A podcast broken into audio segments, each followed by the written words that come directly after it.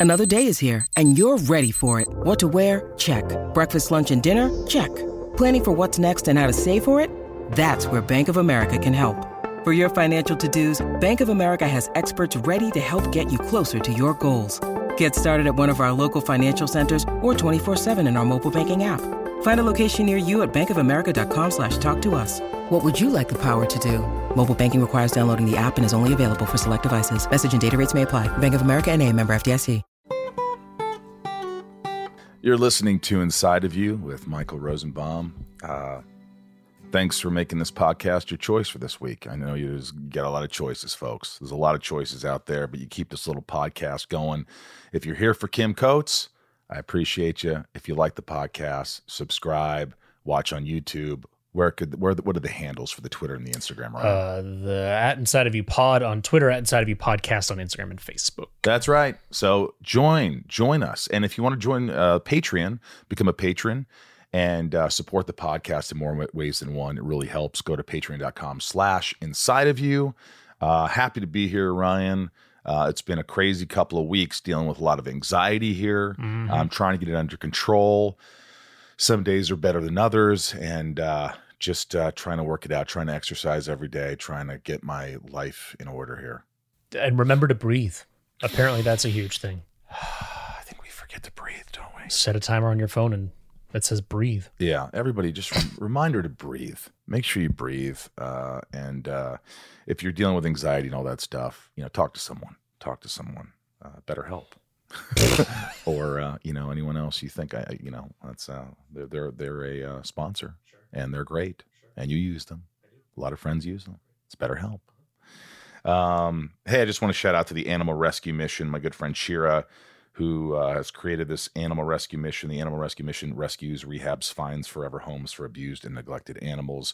Go to the animalrescuemission.org, animalrescuemission.org, and press donate. You can donate there. Also, if you want to donate, you can foodonfoot.org. The homeless situation is awful.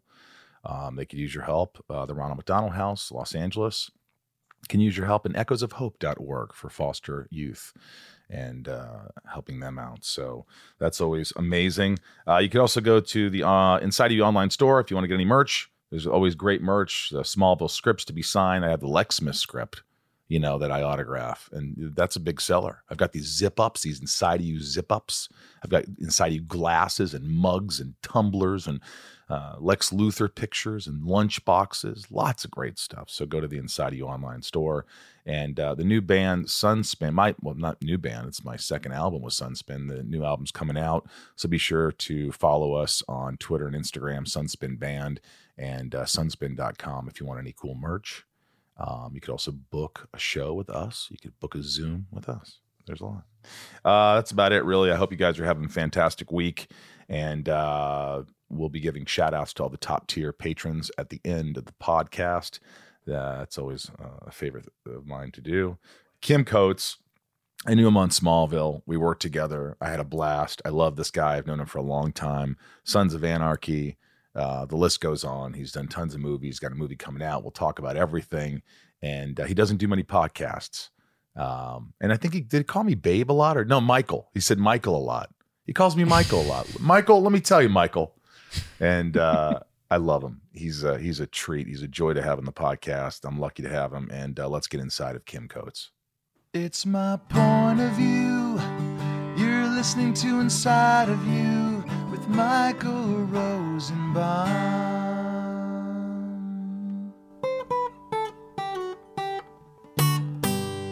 Inside of You with Michael Rosenbaum was not recorded in front of a live studio audience. Coatesy! Michael! You look great! So do you with all that hair, oh all that God. sexiness thrown around. Look at you. You're the one with the mane. Look at you. You got all this good hair at your age. You're, I mean, how the hell do you do it? I'm 117, Michael. I don't I don't know how I fucking did it. I took I took some of your your pills back in the day when I met you on Superman. You were all bald and beautiful and young and funny as fuck. Oh my God. Like, That's how we met. We met on Smallville. You were Agent Carter on folks. he wasn't just on Sons of Anarchy and Bad Blood and the new movie Neon Lights, but he's done tons of movies. But he was on Smallville. Come on, Michael. how when was that, bro? Do you have it in your 2007. 2007, just before Sons of Anarchy. I was I was up in Vancouver and they offered me, I don't know, I think two or three shows or something like that. And almost all my shit was with you. I mean It was. it was so fun. We did. We had a lot of fun. I remember you just being so like I wanted to know you. I wanted to be your friend. I liked you. I was just like, this guy's great. He was just great to be. He had such a great energy about you. And what do you remember, by the way? What do you remember about Smallville? I remember you had a sore back. I remember you were you were, Yeah. you were fighting through some pain. I remember you were the funniest guy on set by a fucking million yards. They had big sets there. I loved Vancouver. Um, I don't remember much about the guy I played. I know I had short hair and I think I was clean shaven. You but were. I think so. Yeah. I think so. And I, I knew this. I knew that you were on a a huge hit. Like Michael, you learned the thing we all need to learn about television before I did. I mean, I was I was that movie guy. Always. Movie, Yeah. movie, movie. I would do an arc on shows like yours, a CSI Miami, things like that.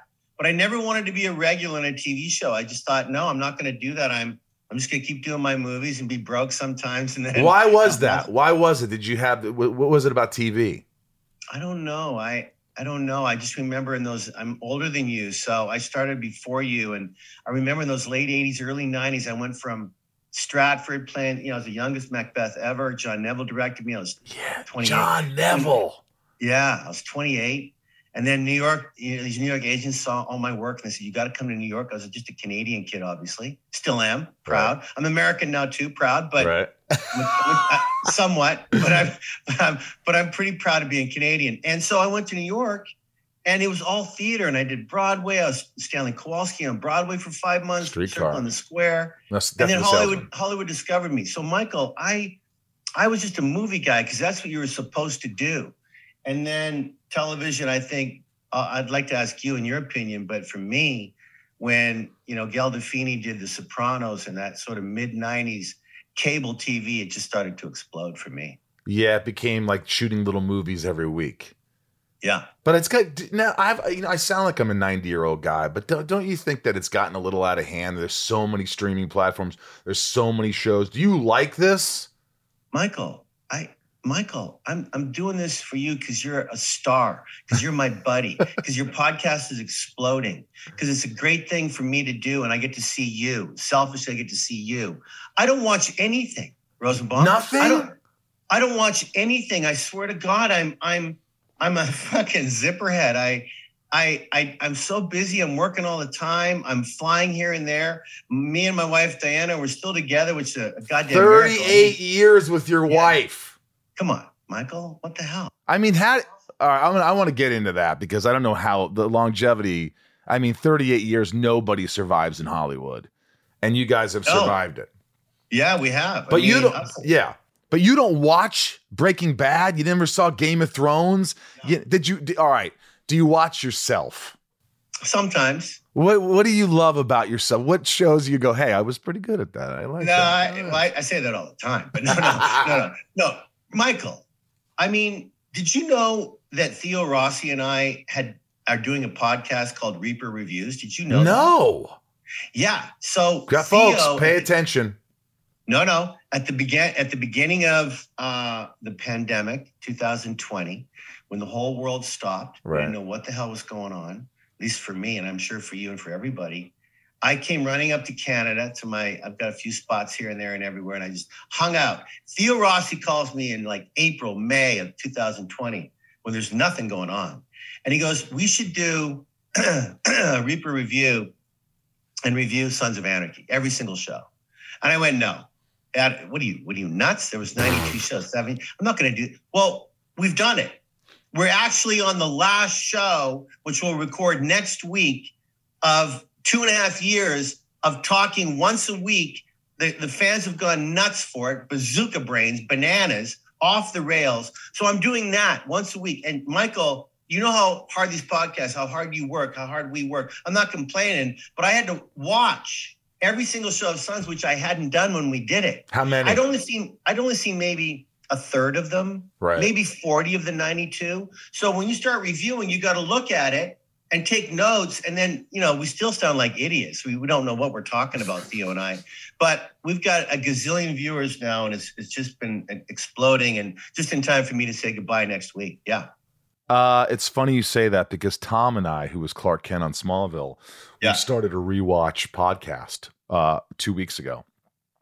And so we watch every episode over like you guys have been doing, and then we critique it and kind of go. And it's it's crazy to watch yourself so many years ago and shit. critique it and critique the show and have guests come on and talk about their yeah, time. man. Yeah. Do you guys do that too? You have guests on? we, we do. Now, you did a lot more than us. You were in the hundreds, right? Weren't we you? did. Uh, I left after season seven. I did 165, and then Tom did more. I think he ended up doing 220 or something episodes. So, I, if we make it through that show through the entire run, I have to watch three seasons that I wasn't in, and No, no, that's I- going to be fucking tough. Uh, that's gonna be really, really hard. I think you just make Tommy look at those by himself, and you just be there for comic relief. yeah, exactly. What do you appreciate though watching now, watching all these episodes back? What's one thing that you've learned? I I now get it. I I get what a big hit it was. I mean, I I didn't really understand the whole like before Sons, Michael. I was, oh, you're you're the guy from Black Hawk Down. Oh, you're that guy from Open Range. Oh, you're the guy on Goon. Last Boy And- Scout. The Yeah. Last Boy Scout. You're that guy. But then you do a show like Sons for me, and the the level of what a hit that thing was and what a crazy show it was, I became Kim Coates. So I, I think after watching the shows now that Theo and I have done, I now understand the incredible fandom that we and you know, I don't know if you know this, Michael, but Sons is one of the only shows ever that our our our ratings never went down. They they only went up. Like up and up. They never plateaued. They never. They just went up from season one to two, to, all the way. Wow. So FX is the biggest hit they've they've ever had by a gazillion dollars. So pretty proud of all that. Smallville definitely had its highs and lows. I think there were some lows at times, and then the one season got better, then this season was worse. But you're saying, I mean, we did a lot more episodes, but still at the same time, you did 92 episodes, and the trajectory of success just went up. when you were doing Smallville, uh, remind me, was it every week? You weren't binging yet, right? Back then, right? It was once a week. People it was once a week. There was no binging. You had to wait. Yeah. So I think that's part of Sun's success in a way. We only did 13 every season. And when it opened in September, it was always that, you know, early September, uh, 10 o'clock, Tuesday night. It just, you know, for the next 13 weeks, if you were a Sons fan, you never missed a Tuesday night. And then you had to wait seven or eight months before the next season. So it was just talk, talk, chatter, chatter. So I think that's one of the reasons why our show just continued to climb and build because, you know, Was it was it exhausting? Did were you did you work every day? Were you constantly like, oh my god, I'm exhausted? Like you know, like what were your days like? hey, you know, Michael, you, you I'm sure you're the same. I, I, I'm, I'm allowed to complain because I'm old now, but I never, I never took for granted how, how much we worked, or I never complained. Yeah, it was some really tough days. We, we, you know, we're all in leather and riding those bikes and those Harleys, and we shot in like July, August, September, which you know in LA is really, really hot. And we, we called it, we called it doing the timber. At least once or twice a week, we go timber, man down. One of the crew would just fucking pass right out. Gatorade, infusion of Gatorade, because it was so freaking hot. This show is sponsored by BetterHelp. I don't know how many times I have to talk about this, but it's so important. If you're sitting there right now and you're stressed or you're anxious or you have a lot on your mind and you just bottle it up and you don't know what to do, it's going to come out and it's not going to come out in great ways all the time. Um, BetterHelp has helped me substantially. Ryan here have been using it for a while. And I, you know, don't you notice when you don't use BetterHelp, when you don't have therapy? Oh, the weeks where I miss a session, of course, yeah. Yeah, it's just it's it's it's like the more you talk about something, even if you don't think you have anything to talk about, things come up and it puts your mind at ease. And we all carry around different stressors, you know, big and small. And at times we keep carrying them around rather than processing them and letting them go. When we keep them bottled up, it can start to affect us negatively. Therapy is a safe space to get things off your chest and figure out how to work through whatever's weighing you down. Therapy from BetterHelp is helpful for learning positive coping skills and how to set boundaries. It empowers you to be the best version of yourself. It isn't just for those who've experienced major trauma, it's for all of us. If you're thinking of starting therapy, give BetterHelp a try. It's entirely online, designed to be convenient, flexible, and suited to your schedule. Just fill out a brief questionnaire and get matched with a licensed therapist and switch therapists anytime for no additional charge. I think people think, oh, what if I don't like my therapist? If you don't, you switch them. It's that easy. Get it off your chest with BetterHelp. Visit betterhelp.com slash inside today to get 10% off your first month. That's betterhelp, H-E-L-P dot com slash inside. Inside of You is brought to you by Rocket Money. I love Rocket Money. You know why? Because everyone should have Rocket Money because it just helps you save money. How many times do we have subscriptions that we don't even know we have anymore and we're paying so much money, just throwing away money, Ryan? I, I found one. You and you did it. You told me I got Rocket Money. I, I, I found one. It, I'm embarrassed to say how long it's been going on, but thank you for finding it. My God, it was embarrassing. yeah, because it's like you want to watch some show and you go, oh, I have to subscribe to this uh, this streaming dev- uh, whatever, mm-hmm. and you you start streaming the show, you watch it, you leave, and you forget. After this trial period, it kicks in and they're charging terrible. you ten bucks a month. It's, it is embarrassing. Ugh. You know, seventy five percent of people have subscriptions they've forgotten about before I started using Rocket Money, I thought I had, you know, like, oh, I have like five subscriptions. I could not believe it when they showed me I was paying for like four extra. Uh, between, you know, streaming devices and fitness apps, delivery services, it's never ending. And thanks to Rocket Money, I'm no longer wasting money on the ones I forgot about. Rocket Money is a personal finance app that finds and cancels your unwanted subscriptions, monitors your spending, and helps lower your bills so that you can grow your savings. Rocket Money has over 5 million users and has saved a total of $500 million in canceled subscriptions, saving members up to $740 a year when using all of the app's features. Rocket Money will even try to negotiate lowering your bills for you by up to 20%. All you have to do is submit a picture of your bill, and Rocket Money takes care of the rest. They'll deal with the customer service for you. And I like that. Stop wasting money on things you don't use. Cancel your unwanted subscriptions by going to rocketmoney.com slash inside. That's rocketmoney.com slash inside. rocketmoney.com slash inside. When you need mealtime inspiration, it's worth shopping Kroger, where you'll find over 30,000 mouthwatering choices that excite your inner foodie. And no matter what tasty choice you make, you'll enjoy our everyday low prices, plus extra ways to save, like digital coupons worth over $600 each week. You can also save up to $1 off per gallon at the pump with fuel points. More savings and more inspiring flavors make shopping Kroger worth it every time. Kroger, fresh for everyone. Fuel restrictions apply you were in leather and you were riding motors. Did you have to learn to ride a motorcycle for Sons of Anarchy, or did you already know how to do it? No, there was only three of us who could ride: Mark Boone Jr., uh, David LaBrava, and myself of the Lees knew how to ride. Some of them lied and said they did, and then they fell a few times and realized, well, you're a liar. So they all had to go to bike school. Jesus. Um, everybody. And I would say by the end of the seven seasons, Charlie Hunnam probably became the best rider because he was never off his bike. He rode to work every day. We all did, but he really did. And uh, yeah, no, he became a really good rider. So yeah, no, I, I knew how to ride, and I I was called safety first, Michael, because I would stop so many shots. I go cut, cut, Flanagan. Why are you rubbing your fucking feet on the ground? Because my boots are slippery. Well, you do that later. Wait, DL, why are you zipping out of the, of the line? You got to stay, cut, cut. So they were really pissed off at me. But at the end, I got a little trophy from everybody calling safety first probably saved a lot of lives. Because you, when you're on a Harley, there's no fucking around, as you know. It's it's the real deal. Were there some big accidents on set? We had three. Yeah, we had three. We got lucky. Ronnie Perlman went down hard. You know Ron? I know him from conventions. Yeah, he he he's the best. He's really cranky, but I love him. He's so smart. Was he cranky on set? Uh sure. I mean, the the first he looks like years, he'd be cranky, right?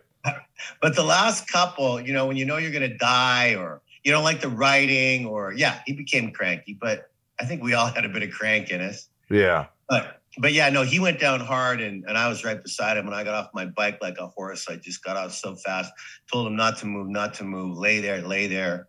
The ambulance came and he, he turned out to be all right. A lot of lesions and, and scrapes.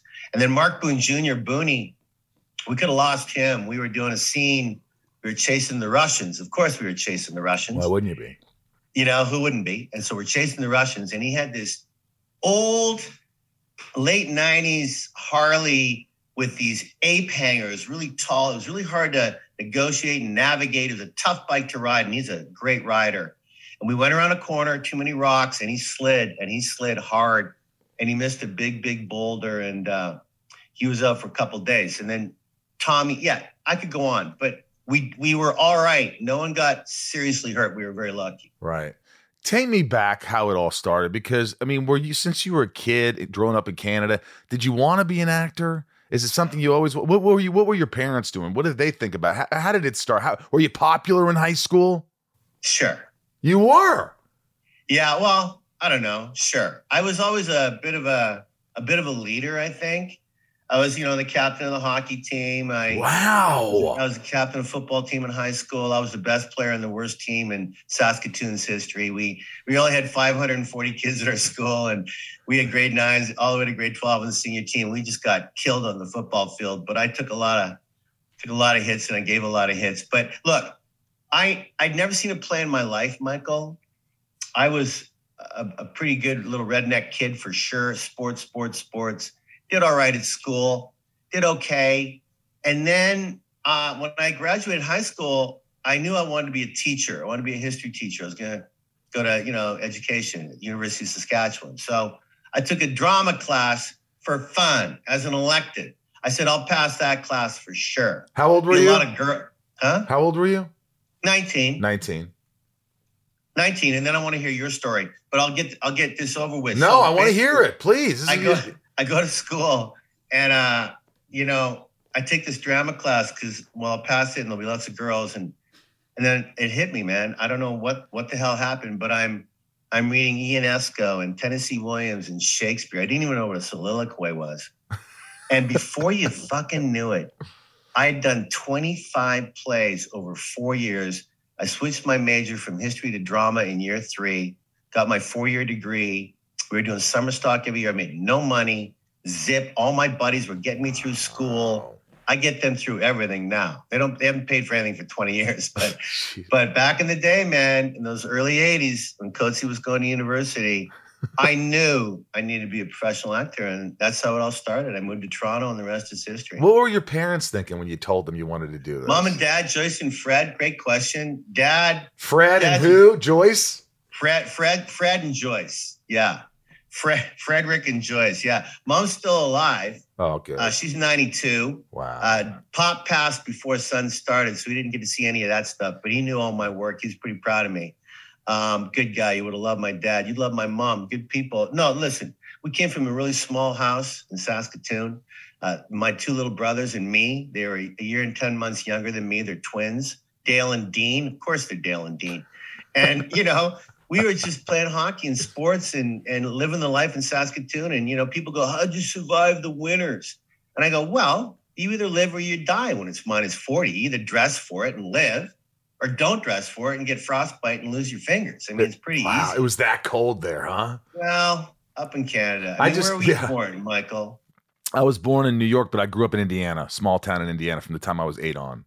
All right. Well, you didn't get the coldness that we did. we got cold, but it wasn't like that. It was the only other city I remember is Moose Jaw, Saskatchewan. Moose Jaw! Where the hell is Moose Jaw, Saskatchewan? Sure. Moose Jaw's close to Saskatoon. Right. So, did you have a background of theater? Yeah. Did you tell me? I, Well, I, I studied. I studied, and you know, I was a nervous wreck like I am now. And I was in high school, and finally, um, I was taking drama class, and uh, I took it my freshman, sophomore, junior year just because it was an easy A, and you just had to goof around. And the senior year, my teacher said, "Hey, you got you got to audition for a play if you're going to take advanced drama, which is the same as drama every year." And I go, "Oh my god!" And I auditioned for Grease and I got the part as, hey, hey, this is the main brain, Vince Fontaine, spinning the stacks of wax here at the House of Wax, WAXX. Cruising time 1026. Sharpshooters pick hit of the week, a brand new one, shooting up the charts like a rocket by the Belle du Bray. And I just went on, and I was, on. and I got it. And I remember, I, I told the story, I think the last, one of the last episodes, but I remember a popular kid came up to me, and I was not popular, shortest kid in my school, and said, hey, you're really funny last night. and that changed everything. It just changed. It showed me that oh, not being me was the way to go. Be someone else. Be an actor. And uh, and it just took off from college. I started doing tons of plays in college and sort of fell for it. It was the only thing I felt like I could do. And um, the camaraderie and being around people in the green room. And although, look, there's a lot of clicks, as we know, in the drama department. I mean, everybody's judging everybody. Everybody's talking shit about so and so. Why did he get the part? And he's like, you know, um, but I stuck with it. And, you know, I went to New York afterwards, did off off Broadway, and, you know, the rest was history. I'm so happy. Yeah, I'm but, so you, happy. but you did a lot of stuff. You did like you got accolades, big accolades. Well, I, I don't know about I don't know about that, but I, I certainly stumbled into some pretty pretty juicy plays and parts. I mean, I, you know, in the third year of university, we went to Edinburgh for the Edinburgh Drama Festival, and we won a fringe first, which is a first place for a play called Creeps about cerebral palsy. David Freeman wrote it, a Canadian uh, writer back then, playwright, and it was a huge, massive hit. So we came back from that, and I knew, you know, this that's it. I'm being a professional actor. And then when I went to Toronto, like I told you, we took a took a while. I waited for a couple of years. You know, I waited. I was with a big agency, and Gary Goddard, you know, that typical smoking cigarettes, eating way too many hamburgers in his office. Big guy, cigar smoking, just fucking, you know, he said, We're gonna turn you into a movie star like now. And I went, No, no, you're not. No, you're not. He goes, What do you mean? He goes, I want more theater, more stage. And he went, No, no. I said, No, no. Uh, that's and, that, and I stuck to my gun. Huh? I feel like all fucking stage actors say that same thing. Like, no, Yeah. I just want to do theater until they're Yeah, somehow and- forced but to do it. But I, Michael, I, I didn't say I, I didn't want to do film. I said to him, I'm not ready yet. I, I need to be a better actor. And so we did, man. We I did 11 plays in Halifax. Um, I did Streetcar for the first time. That's why when when I anyway, it's a long but then Stratford, two years at Stratford, then New York discovers me and I'm on Broadway and I'm doing Dracula in Atlanta. I mean, my God, Rosenbaum, I think I got between five and 10 phone numbers a night from women What? playing- from playing Dracula at the Alliance Theater, 1,300 seats. Now, by my powers of most red black, my bones of blood. And I would take Wilhelmina and I would pull her right up to me and I would crawl on her like a goddamn lizard and there was blood everywhere and I'm sucking on her and I we were right at the front of the stage her head's up. No, people were screaming, women were losing their shit. Um, I had my own coffin. I insisted on, you know, making sure that we rehearsed at nighttime.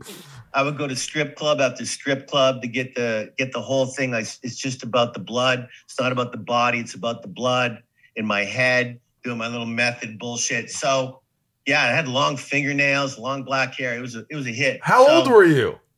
Uh, that was like 1988. So I was 30. And you were already married at this point. Oh yeah, Where did you meet your wife? Uh, met her in, in college, in university. She was 18, I was 19. She's obviously way smarter than I could ever pretend to want to be. Um, not that she's with me, but just she could see right through me and see right through. So she's let me, Michael, do my thing. Like I give Diana all the credit in the world for raising my two beautiful daughters and giving me the freedom to be Kim Coates. She's not jealous. She's not worried. She, you know, we fight once in a while. Obviously, it's a roller coaster. How how can how can it not be? You know, we dated for seven years before we got married, so I've been with her forever. But the separation has kept us wanting to come back to each other. You know, when I go away from movies or Yeah. Black Hawk Down was five months in Morocco, and I didn't come home once. You know, so Did you talk to her every night or did you talk to her here and No. there? She, she doesn't need that. She knows No. you're doing your thing and let you do your thing. Do you think that's what's kept you together? Is that she Yeah. just appreciates you, you appreciate her, and you let you, No- each other do your question. shit? And I and I, I look up to people who are who are you know with another actor or another artist. It's tough to do. Diana's a former teacher. You know, she she she could stop teaching because she wanted to once we had kids. And if we were lucky enough to make enough money, that's what she wanted to do is be a homemaker. And she did it so well and she helped the kids with schooling and What was the first movie role that you took? ah wow. The first one I took was with Nick Cage. What? First time you do a movie, it's with Nick Cage? Yeah, I had I had no lines though. It was like I was at Stratford. It was a two day part. I got paid six hundred dollars a day. It's the most money I never made in my life. Um, it was called Blue Boy. It was about this rower, this oar rower from Canada in the early 1900s, famous book. So and so Nick played that guy, and I remember talking to him a little bit. And at lunch, Nick had this salad that was as tall as you. Michael. It was on his plate and it was just a salad. And he had steamed chicken on the side and he was all cut, cut, cut, cut, cut, cut. And I started to really learn about the, the incredible stamina and willpower it takes to be a movie star if you want to be in shape. You can't, you can't fart around. The camera sees everything, right? You know that. Yeah. So yeah, I, I had no lines. I had, I had six lines. They were all cut. I was on a little wagon watching them race, making bets, being a big better. That was my first movie. No one, no one saw it. No one cared about it. But was that after that you had that itch? You just kind of felt like I like this. I like being on set. I like I want to be a movie star. I, I, I had this feeling of, um, it's different. It's different than stage. It's you. You gotta do it again and again, and continuity you know, I was drinking and they said, you got to drink at the same line, like shit that I never thought hitting your mark, you know, with the camera. And back then that was 35 millimeter, you know, those were, Yeah. those were, today we got all these red cameras, all these, we're all on tape and it looks amazing, but you can just burn that till the, the Expensive. cows come. Right. Yeah. Very expensive in the olden days. What's up, everyone? It's Reality Steve, your number one source for all things Bachelor Nation and reality TV. Every day, I'm giving you the behind the scenes juice and your info on all your Bachelor Nation stories and also interviewing some of your favorite reality stars. My name has been synonymous with spoilers, but I'm so much more than that. Give me a listen. The Reality Steve Podcast, part of the Believe Network. Just search B L E A V on YouTube or wherever you listen. Inside of You is brought to you by Patreon. Yes, the Inside of You Patreon. We're supporting this. We're doing a little ad for it. Just thanking everybody for supporting the podcast. And if you want to support it a little bit more, you can. Just go to patreon.com slash inside of you and become a patron. I'll message you back after you join. Might take me a few days, but I'll message you back. There's different tiers. Some people get boxes of merch from me every couple of months. Uh, sometimes there's Zooms, there's YouTube lives with me where you ask me questions. There's bonus stuff, there's content, there's you could have your name shouted out at the end of every podcast. There's so much, and most importantly, it really helps the podcast. So just go to patreon.com slash inside of you and become a patron today. When was your first movie? Um, I think it was. I did this little independent movie that was just terrible. I don't even need to talk about it. Just it looks so bad that the DP must have been on crack shooting it. But it was with a lot of really good actors. It was. It wasn't a terrible movie. It was just like, man to Pete, Dan Futterman. Uh, Wow. uh, it, it, it was just. It was just. It was a little movie. Jennifer Garner, and it just. But it looked like shit. Why? I mean, I, I, I, all I remember about this movie was, God, why does it look so terrible? Uh, and then the first real movie was uh, Midnight in the Garden of Good and Evil. Clint Eastwood directed me, and it brought me out to California. And what uh, year was that, please? that was like 97. And uh, I remember I auditioned for that, and uh, I didn't even know what I was auditioning for. I just put on an accent, the Southern drawl, and uh, I, I went back. My agent goes, "Hey, you got a, a call back for Midnight in the Garden of Good and Evil." I go, "Mid in the Garden of what? What?" And they go, "Yeah." Um, and I went in there, and the casting director said, "Hey, Clint would like to see just a little more subtle." And I go, "Whoa, wait, wait hang on a second. Clint Eastwood's watching this?" He's Come like, "Yeah, he on, cast from on." tape." And I Like, go, "Oh on. my god!" And the next thing you know, I was flying to Savannah, Georgia, and you fucking got the part. I got the part. I remember I went, the, the producer picked me up from the airport, took me to set, and introduced me to Clint and goes, just, he, he knew me, just walked, he goes, Michael, I just want to say if you do what you did in the audition, I'll be very happy. and I shit my pants right there. And it was just like, oh my God, I'm working with Clint Eastwood. Oh, come on. It was And the best feeling ever. Is it true about him that he doesn't do a lot of takes? Is that true? Dude, he goes, I remember I had this, I remember him just going, he'll just come up to you and go, I'll acknowledge the jury on this one. I go, okay. He goes, well, how do you feel? I go, I felt pretty good. How do you feel, Clint? He goes, I felt great. You want another? Are we good? And I'm like, well, I mean, I mean, that was the sort of attitude. And when he said he didn't say action, he would look at his uh Jack Green, his DP, and goes, he'd look at me and go, Michael. And I go, thumbs up. And then he'd look at me, he'd make that rolling thing with his finger, like, Jack. And they Oh, would, and on. everything would start moving, and they Oh, would go on. one or two takes. I, I and I saw him. I told this story. I saw him get a little annoyed with Kevin Spacey one time. I saw him get like you know. Everybody's annoyed with him anyway. well, so, at the okay. time, Kevin's like, "Yeah, look, I don't know if I should be coming in through this door or this. Should I acknowledge it? I don't know. God damn it, do whatever you want." just for a second, he just lost his cool. I don't know what the hell ever you want to do, God. And he was just Oh, like, "Oh my on. god!" It You was just, it was priceless. Have you ever been starstruck on a set where you're like, Yeah. when? Yeah. I'm gonna tell you.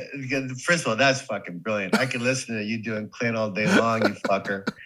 Um, I gotta be I gotta be honest. I mean, my my boy Bruce Willis, he's going through a lot of Yeah. different times right now, and I feel for him and big hugs to him and his family. And I miss him. I, I really do. Anyway, but back in the day when Bruce was, and he still is, he's a fucking massive movie star. Yeah. And Bruce, my first Hollywood movie was The Last Boy Scout. So, you know, like, you talk about auditioning, right? So I'm, I'm, you know, I just finished Broadway, Streetcar, and things are taking off, and all these uh, casting people. Marion Dougherty, the late Marion Dougherty, she said, "You're going to be a fucking star, kid." And here we go. And she got me this audition for The Last Boy Scout.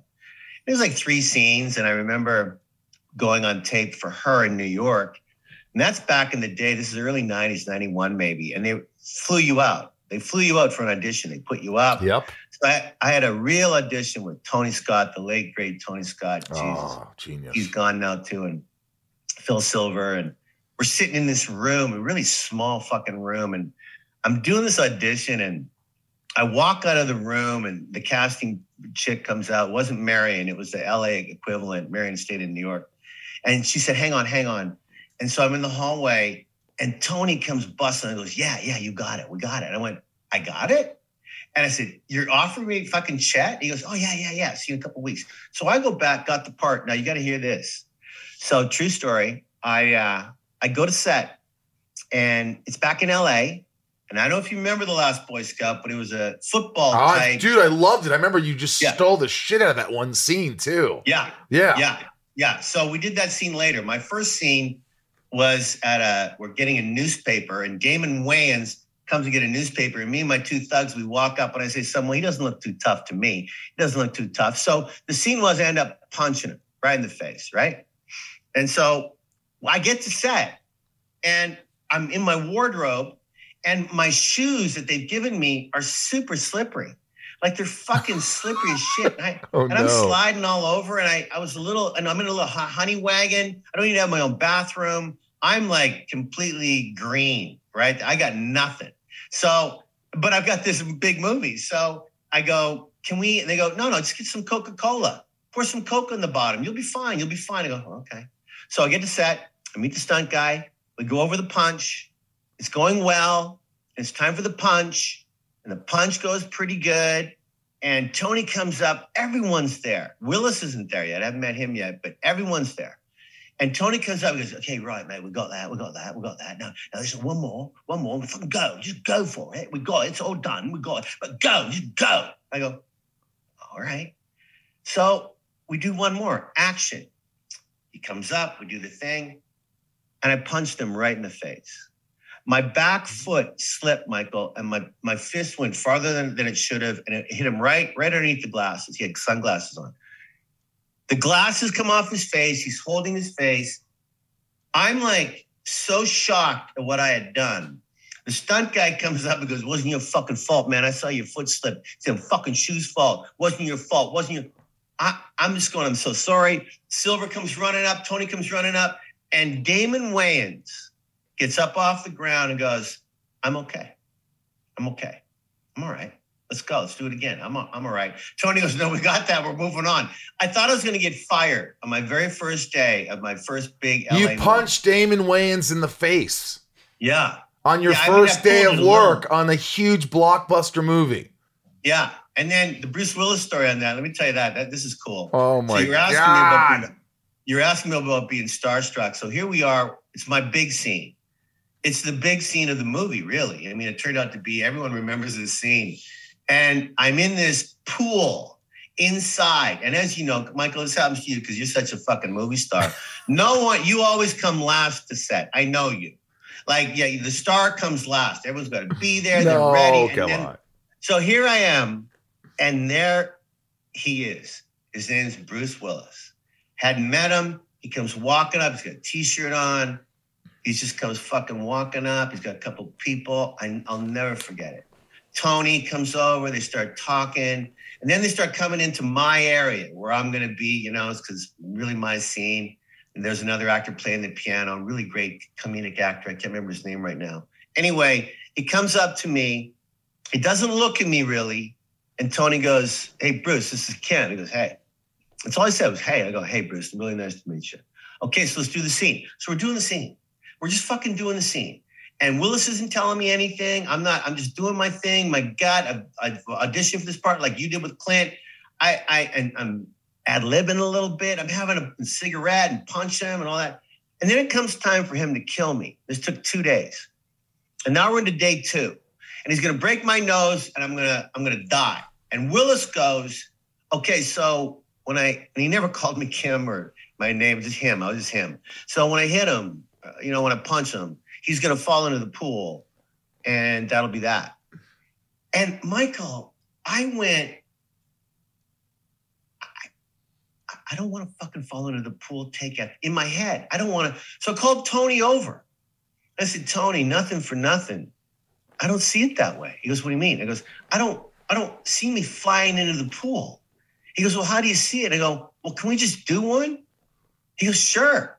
So he goes, Hey, Bruce, Bruce, we're gonna do one for Kim. We're gonna do one for Kim. He goes, Sure. Oh, all right, all right. He fucking goes and he and I fell right on my ass, Michael, like a 10-year-old boy. And then I flopped back, and the camera's still rolling. Willis showed me this later, and everyone is laughing their fucking heads off.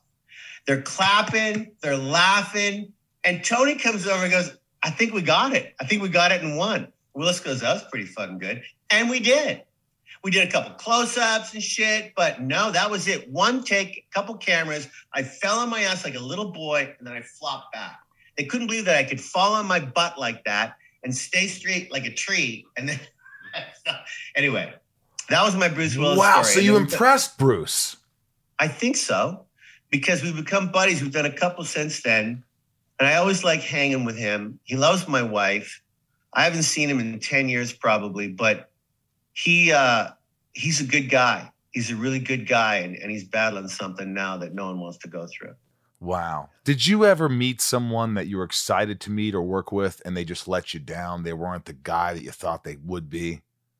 You don't have to say their name, but have you ever been on set where it's like, yeah, yeah. I got to the point where I won't say his name because I hear he's a really nice guy now, but back in the day, I was doing a movie with Carrie Ann Moss, and I was the lead bad guy, and she was with our our lead that I'm talking about, and there he just was a real asshole, and he just really was being rude to everybody. And one day, he cut down a crew member, and I walked up to him and I whispered to him, I said, "I'm gonna fucking knock you out right now. I'm gonna knock you out. I'm gonna fucking hit you right in the face."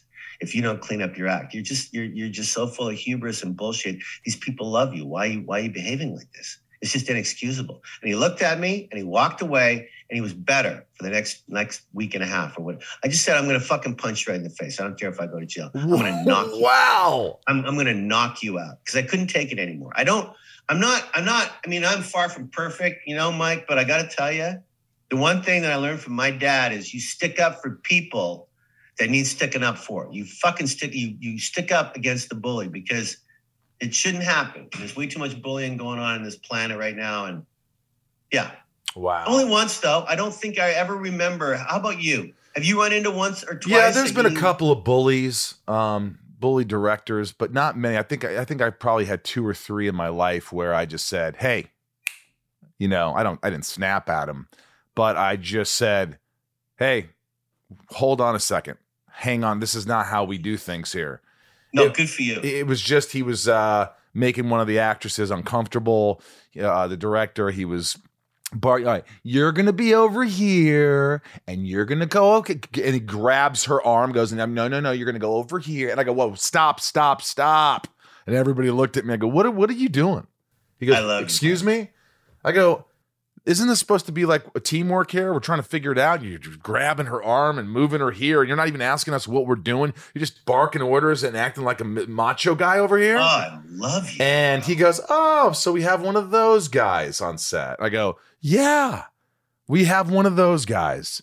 And then he was cooler. He was way cooler. They need a calling out every once in a while. They and I just, he just, I could feel it myself getting uncomfortable. And I was like, I can't work like this. I can't be uncomfortable like this. I got to say something Yeah, and uh, it's been a, it was a, it was uncomfortable. But I, I, I picture you like a, a good leader on set. You want everybody to have fun. You want everybody Well, to you know. Thanks, man. And I, I finally, you know, you know me. I'm like you. I'm a character actor. I, you get all the funny shit a lot, and I, I love comedy so much. And when people find out that I'm actually pretty funny once in a while, I Oh, get these offers, which I, which I love.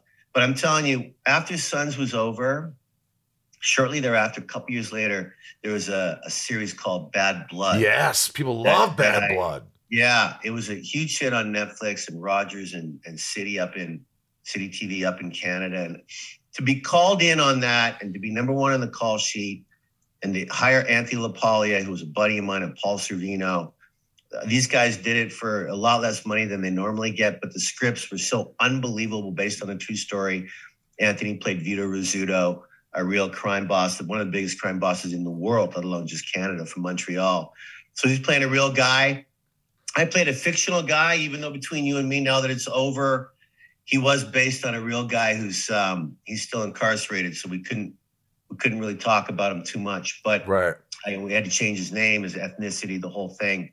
But I'm telling you, to be number one on the call sheet, and then after it was over, to have the actors and the actresses and and producers just come up and go, "Hey, man, way to go! You you you really uh, you really did number one. You really did." And I I did. I cared about everybody, and I did the best I could in a, in making everything comfortable. But when it was time to work, we fucking work, man. There's no Yeah. there's no dipsy doodling. This is Do, really do you do stuff. you stress? Do you get anxiety? Do you put pressure on yourself that's not that is unnecessary? Do you uh, fight through things? Do you de- how do you deal with all that stuff? Or are you just Mr. Tough great Guy? question. Coatesy? That's a great question. I, I didn't know, but I'm I'm full of anxiety. I mean, I, I I I I have a shrink that I see once in a while, and he's amazing. He's in Pasadena, and he really he calls me. He called me early on our sessions. He would call me King Kong.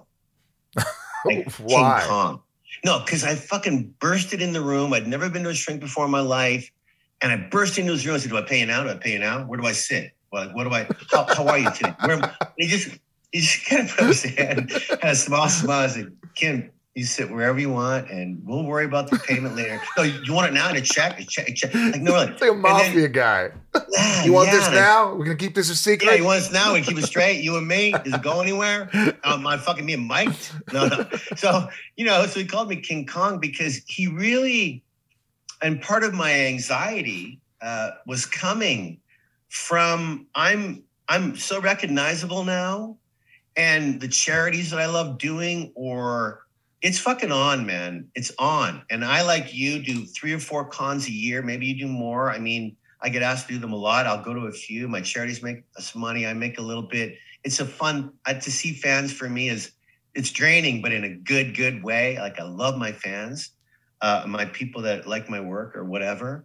But I was really um, going off the deep end with uh, stressing out about my career because it just kept going up and up and up, and it's what I've always wanted, and I like where I'm at. But I, I, uh, you know, I needed to calm down and breathe and and slow down a bit. And I think I've learned to do that. What was it that you noticed about yourself that you didn't like that got you into therapy? What was it? Was it the little things? What were those things that you, or maybe your wife, maybe Diana, Diana, right? Oh, for sure. Oh, for She sure. noticed. Di, Di would notice. Um, you know what it was, Michael? It was this kind of shit where I'd never, I'd never, I, I was always proud of just being me. Whether you know me from movies or from playing football with me when I was 17, I was pretty proud of being me. And I stopped kind of doing that for a while. I, I started knowing that if I was going to a house party, I thought they would expect me to talk about my movies or talk about Bruce Willis or talk about sons or sons. And, so I put all this bullshit into my head so I would be just kind of moving too fast, moving too fast. And so I, I think I've learned to try and slow down. What do you And I've do? also, sorry, Michael. What do you What do you do to slow down? Um, just let it happen. Let everything instead of trying to think about making everybody happy all the time. You know, my one of my sayings that I use, Michael, is I can't tell you how to succeed, but I can tell you how to fail by trying to please everyone. And you know, I've always looked at myself as being a really fortunate motherfucker. I've worked really hard for my career, but I've been really fortunate with my friends. Bill Fichtner, who you worked with, Love he said Bill. hi to you, by the way. He fucking Love loves Bill. you. He was on the podcast. Loved working with him. He just loves a- you, and he loves you. You guys are best friends. He says he on the podcast was like, yeah, me and Coatesy pretty much talk every day. We're always on the phone. Yeah, we do. I mean, he says it the best. Like, is it, how weird is it to meet your best friend at 40? You know, when we did Black Hawk Down, we were both like 40. And, you know, we met each other and it was over because we are the same kind of guy. Anyway, he loves you. And I think I've, I've just really enjoyed uh, my my life. And so I really look out for the underdog, I think. And I really sometimes try too hard to make people happy because I know they're happy to see me. But when I'm around guys like you or Fichtner or guys that I just can be myself around without trying, it's the best time for Kim Coates. So that's what it is. It's trying to be yourself and not let, not trying to people Yeah. please too much. Yeah. Trying to trying to breathe and do your thing. Yeah. Yeah. Um, you got this movie coming out, or it's out now. It's out on digital and on demand. And I saw the trailer for this, and it looked intense as shit. Yeah. And uh, neon, Neon lights. lights. Yeah. Now you get to work, or she gets you get yeah you get to work with Brenna, Brenna Yeah, Coates, your daughter. daughter. And you know a lot of times you hear you know somebody's working with their daughter. This she's like a star. Like she's she went to Tisch. She's done so much theater. She is she knows what the hell she's doing. Yeah, she's the real deal. This kid, she, um, you know, Di and I, my wife and I, we we didn't mm, push our kids away or to anything when they were growing up. It was letting them discover what they liked and loved and reading. They're both so smart. Kyla, you know, she's trying to save America. God bless her. she works in L.A. County with Janice Hahn. She's a deputy supervisor. She's a big shot, and she's with mental health and the sheriff's department, the firemen, the homeless. I mean, she's she's in it in LA That's County, awesome. 12 million people. She's got a big job and she loves it. And she really, really is caring about America in the right way, being such a liberal. It's uh she's got a lot of work ahead of her and we're proud of her. Brenna, who's as smart as Kyla, she was an actor from four, five, six years old. I mean, she just knew it.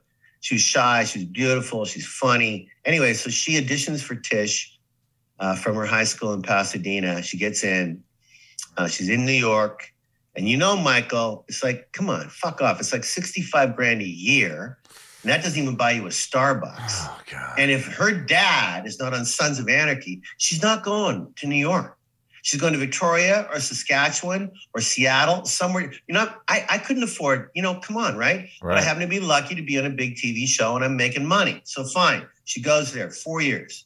At the end of the fourth year, Michael, they do a they do a it's a one act, 90 minute play, Sarah DeLappe, brand new play called The Wolves.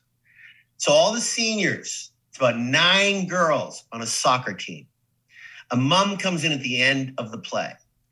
And they had one showing of what they were doing. This is the final project. Here she is. She's saying goodbye.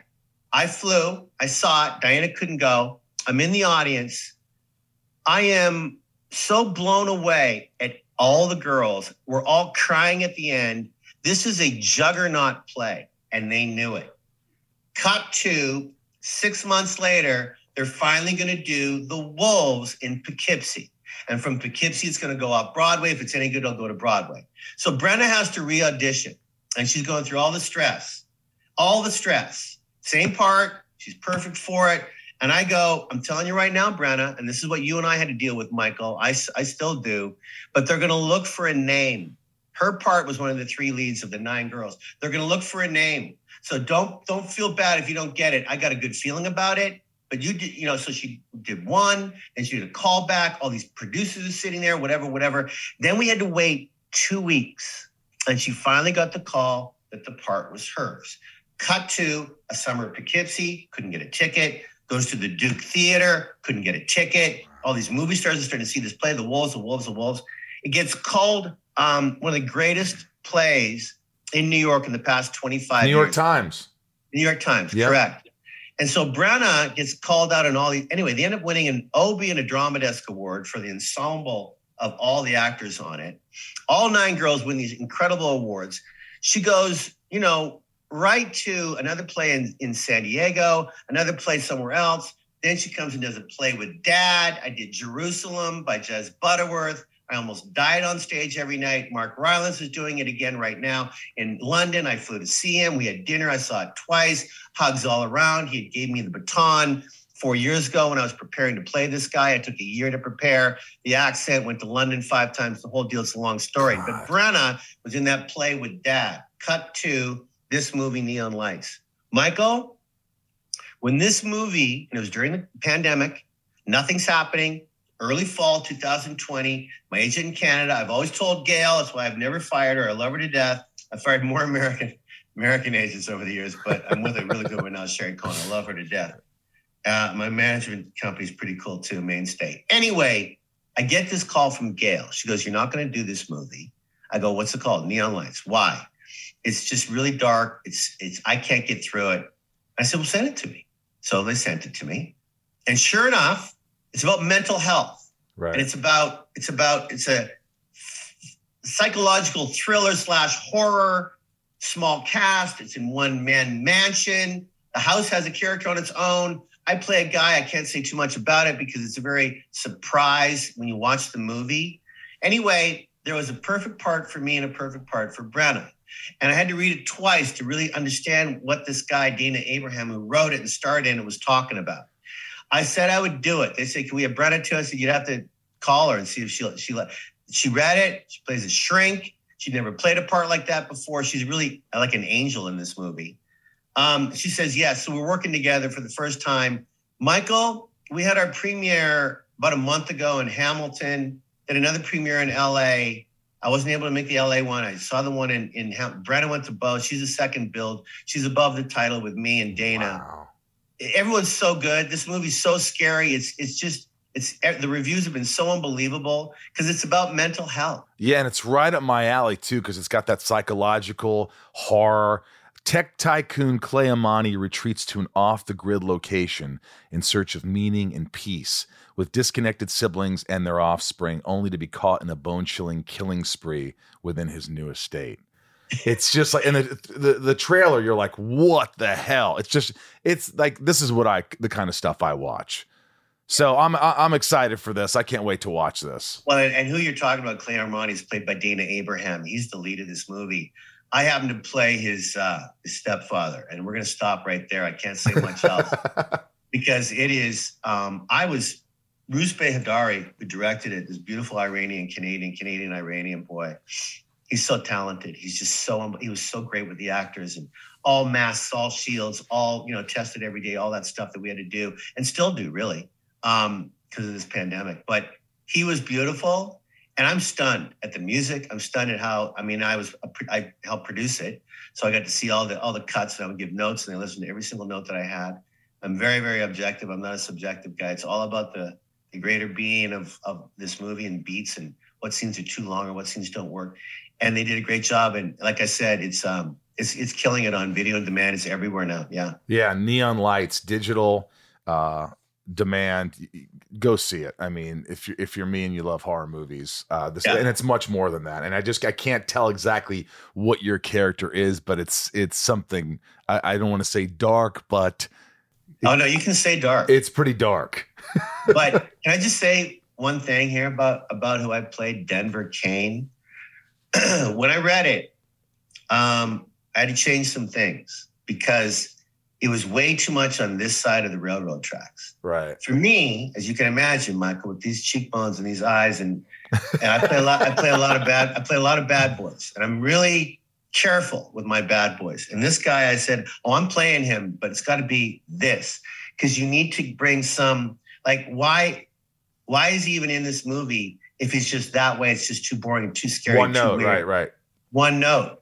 And they went, oh my God, yeah, yeah, yeah. So he's mesmerizing, he's methodical, he's kind, he's dark as fuck, and he it's like a like he's like a python. He just sucks you right in and then he's gonna bite you right in the neck. See, those are the best kind of villains. Those are the best kind Oh. of dark characters. I mean, look, I played Lex Luthor, and if you people loved him, they loved him in the beginning. If you get them to like you or love you or have those moments instead of being one note, it makes the character so much more. Can we talk about that for a minute? You were so fucking good Ah, on that show. Thanks, man. It was Michael, it was you were so good in that show. You're the best thing in that show. I mean, the show was good. It lasted for 18,000 years, but you were so good. I saw maybe five, ten shows and um, you were having a blast. And I can't remember, but you hurt your back, didn't you? Am I making this yeah. up? I've had a lot of surgeries and stuff through playing ice hockey my whole life, and just kind of like you know, like Yeah, you're a hockey and, player. Yeah, so you know, I've, I had some issues with the back over the years. It hasn't been fun, but like you know, I've been I've been doing a lot better.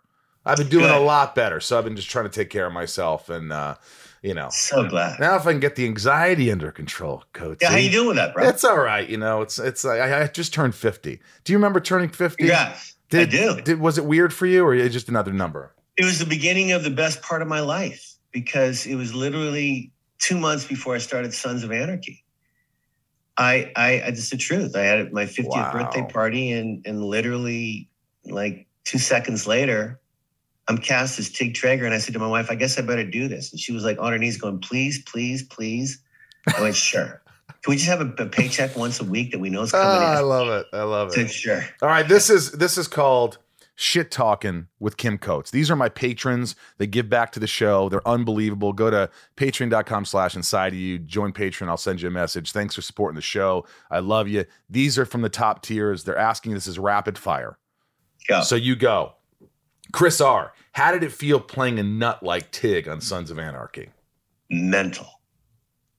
Mental. I mean, mental. I, I, I just said to Kurt Sutter, I, I turned it down. I turned it down. He said, "Why?" I said, "He's too psychotic. You, you haven't shown me." He goes, "No, no. Tig's going to be psychotic for sure, but he's going to have a heart of gold. He's going to be funny. He's going to be a moral compass of the club. He's going to be psycho. He's going to be this. He's going to be that. He's going to be, and you can ride, and you're going to love riding, and just please come along for the ride." And I did, and I'm so glad I did. But I've never played anyone like him before. Wow.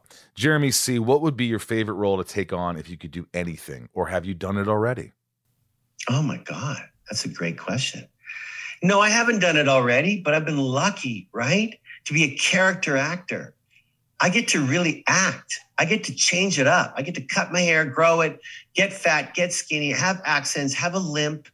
I mean, honest to God, wear Armani or wear nothing and show my stomach off. I mean, I, I'm just so lucky to be a character actor. I get offered all kinds of shit and I'm loving it. I'm loving every single thing I get offered that I say yes to. By the way, do you work out a lot? I do. I have. Do you think that really helps with with in life in general to keep your body Yeah. moving, to keep strong? Yeah, because I'm flying all the time. I'm in hotel rooms all the time. I'm on different pillows all the time. I'm filming all the time. And if you don't take time to bike or walk or a few weights here and there at my age, I'm in my 60s now, you you're gonna you're gonna break down. And so I really am trying not to break down and working out helps me. David H., who's someone you've worked with that you expected them to be one way and they turned out to be completely different in a good way, I hope. I I was really uncertain about Kevin Costner. I, I got to tell you, he's again one of my best friends now, and he turned out to be the kindest, smart. Um, even though he didn't direct Waterworld, he kind of did, and then Open Range he did direct, and Michael Gambon and I played the two lead bad guys in that, and I would spend night after night at Kevin's house, uh, in the in the beautiful Rocky Mountains up in Canmore, Alberta, watching him edit, smoking pot with him every night, and watching him edit and edit and have a glass of wine, and then learn from him. Um, I was stunned at how warm Kevin is to everybody and how smart he is. If you fuck him, he'll he'll he'll he'll put you in a headlock and he won't let go. But he's uh, he turned out to be like what a what a jewel, Kevin Costner for sure. Wow, legend. Joey Mack loved you as Declan in Bad Blood. Did you prep for the role by studying any iconic movies like The Godfather or Goodfellas? No, I didn't prep it with that, but I read a lot of books. And their uh, Bad Blood was called In Blood, in in in Blood or in in business. I think it was called Business in Blood, the book, the true book that we bought the rights to to do the six part first year miniseries that we turned into a two year thing. So I did a lot of reading did a lot of reading about Montreal, did a lot of reading about the early years of uh, being a gangster in Montreal and, and, and the, all the bike gangs and all the people that were, you know, I read all the true stuff and then I, I incorporated that into my character for sure. Ray H, what do you enjoy about your work? I love what I do.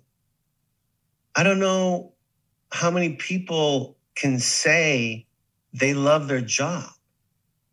Um, and I get paid well for it. I don't even know why. I I've never worried about money, Michael. To be perfectly honest with you, it's just come to me, I guess, after all these years. And but I was so wanting to be the best actor I could be and all that theater and not getting paid, but I didn't care.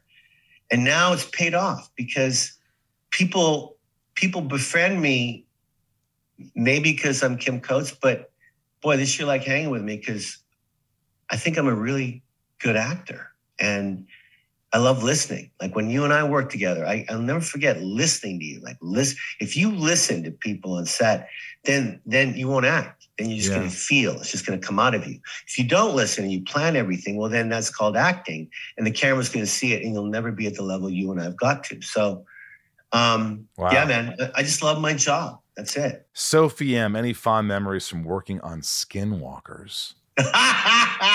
sure. Fuck Skinwalkers. You know why? I'm going to tell you why. That movie could have been so good.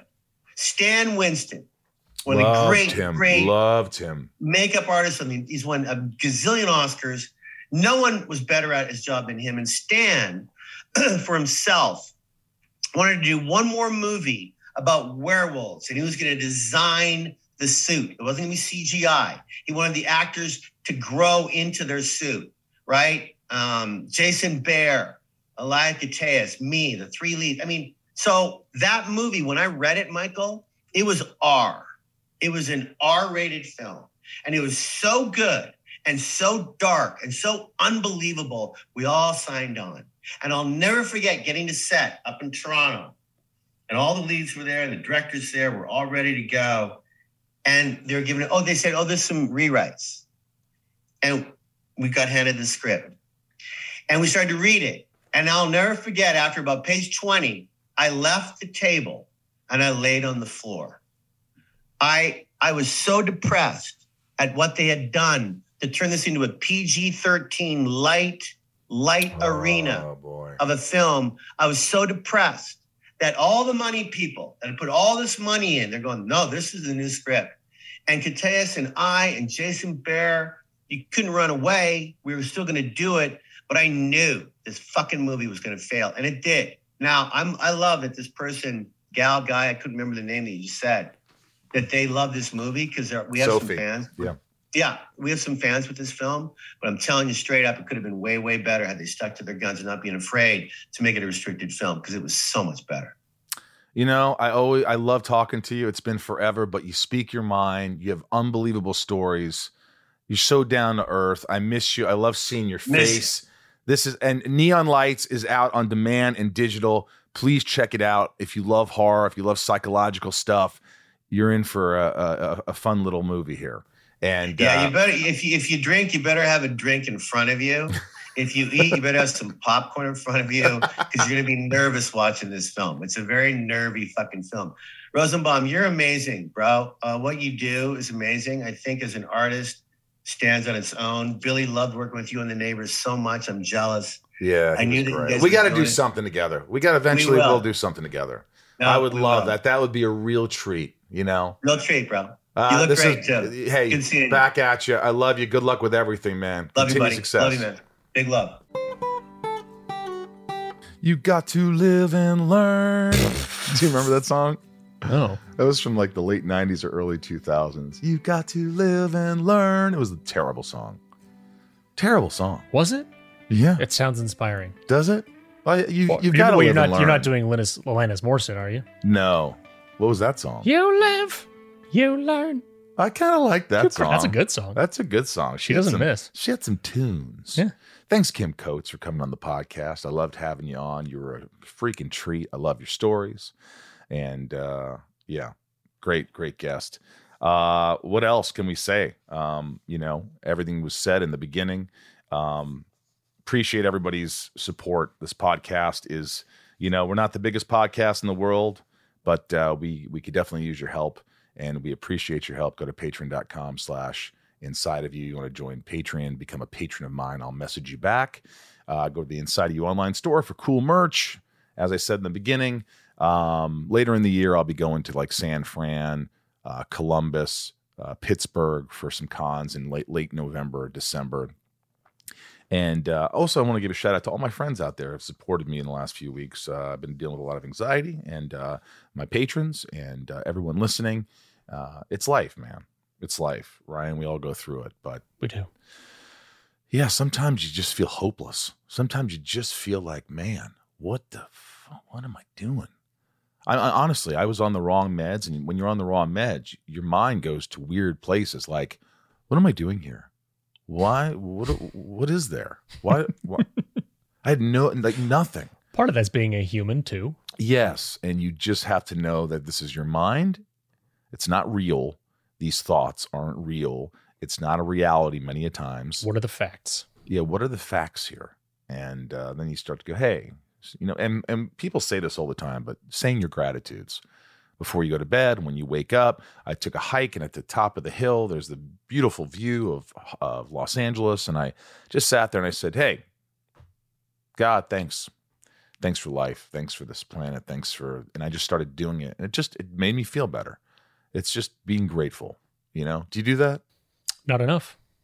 Not enough, but it does help. It's, it's there's something with your mind when your mind actually when your brain hears that when you keep when you keep saying it, you're like rewiring your Mhm. your mind. Yeah. You know, so it's good. So thanks for all the support, the love. Uh, let's give a shout out to all the top tier uh, patrons. These are folks that are the top tier that give a lot to the podcast and really keep it afloat. Ryan knows many of them by memorization. I don't know. Just that back half is a little tough. Yeah, should we, should we start working on the back half? Oh, yeah. I've, I've got the first several down. Yeah, you do. All right, here we do. Do we want any particular voice today? Um, yours. My voice. Yeah. Yes. Okay. Uh, Nancy D, Leah S, Sarah V, Little Lisa, Yukiko, Jill E, Brian H, Nico P, Robert B, Jason W, Sophie M, Kristen K, not to be confused with Kristen Crook. correct Raj C, Joshua D, CJP, Jennifer N, Stacy L, Jamal F, Janelle B, Kimberly E, Mike E, L, Dan Supremo, 99 more, Amira, Santiago M, Chad W, Leanne P, Janine R, Maya P, Maddie S, Belinda N, Chris H, Dave H, Sheila G, Brad D, Ray H. So far, you know these. Mm-hmm. Tabitha T, Tom N, Liliana A, Talia M, Betsy D, Chad L, Marion, Meg K, Big Stevie W, Angel M. Angel. I lived in a place, and there was near there was a place called Angel Mounds. So remember Angel M, Angel Mounds. Rhiannon, Angel Mound sounds like a euphemism for a child's poop. That's all I'll say. all right.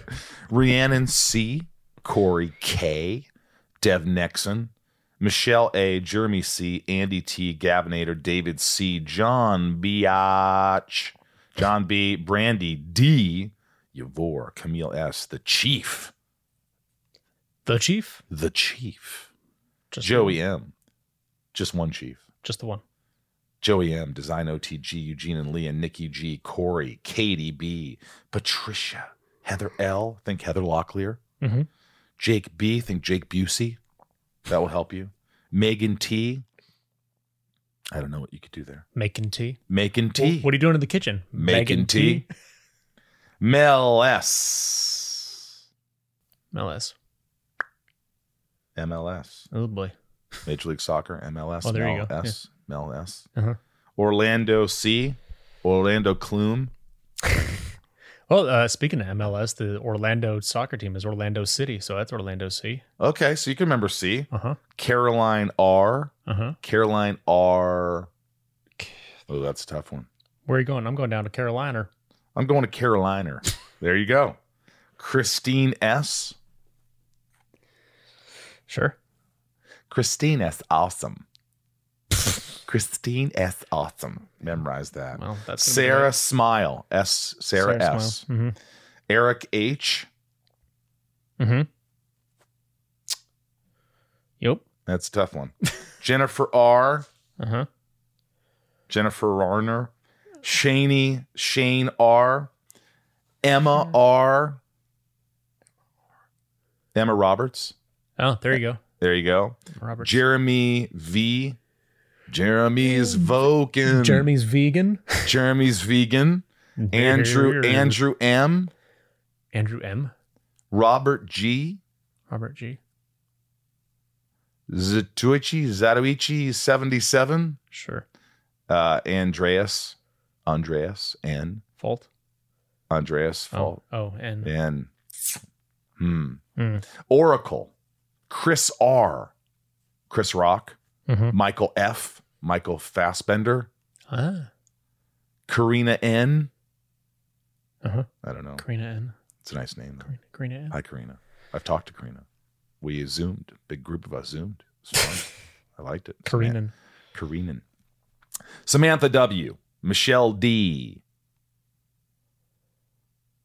Amanda R. I know. Oh, I know Michelle D in real life. Okay, there Yeah. you go. Yeah. Amanda R. Amanda R. Amanda uh, R. Your Amanda R. Amanda. Lovecraft E. Amanda S. Huh. And Jen B. Jen B. Oh boy. Jen B. It's going to be tough for you. We'll see how It's going to be tough. Those are the top tier patrons. Those are the folks that really help the podcast. But you know, you can give anything back to the podcast, and it helps. It really, truly does. Thank you for listening today. Thank you for listening every week. Thank you, even if you don't know a guest and you listen, it helps the podcast. Write a review, subscribe, all that stuff. Say hello to Ryan on online. Say hello to me. Um, I appreciate you all. I love you dearly. And thank you for listening to this podcast. Um, from Michael Rosenbaum here in the Hollywood Hills of California I'm Ryan Tays as well. a little wave to the camera, a little peace sign. Uh, guys, be good to yourselves. Be good to yourselves. And uh, we'll see you in a week. Welcome to Talkville, the ultimate Smallville rewatch podcast. Guest star Sarah Carter as Alicia Baker. Although I didn't really work with her a lot.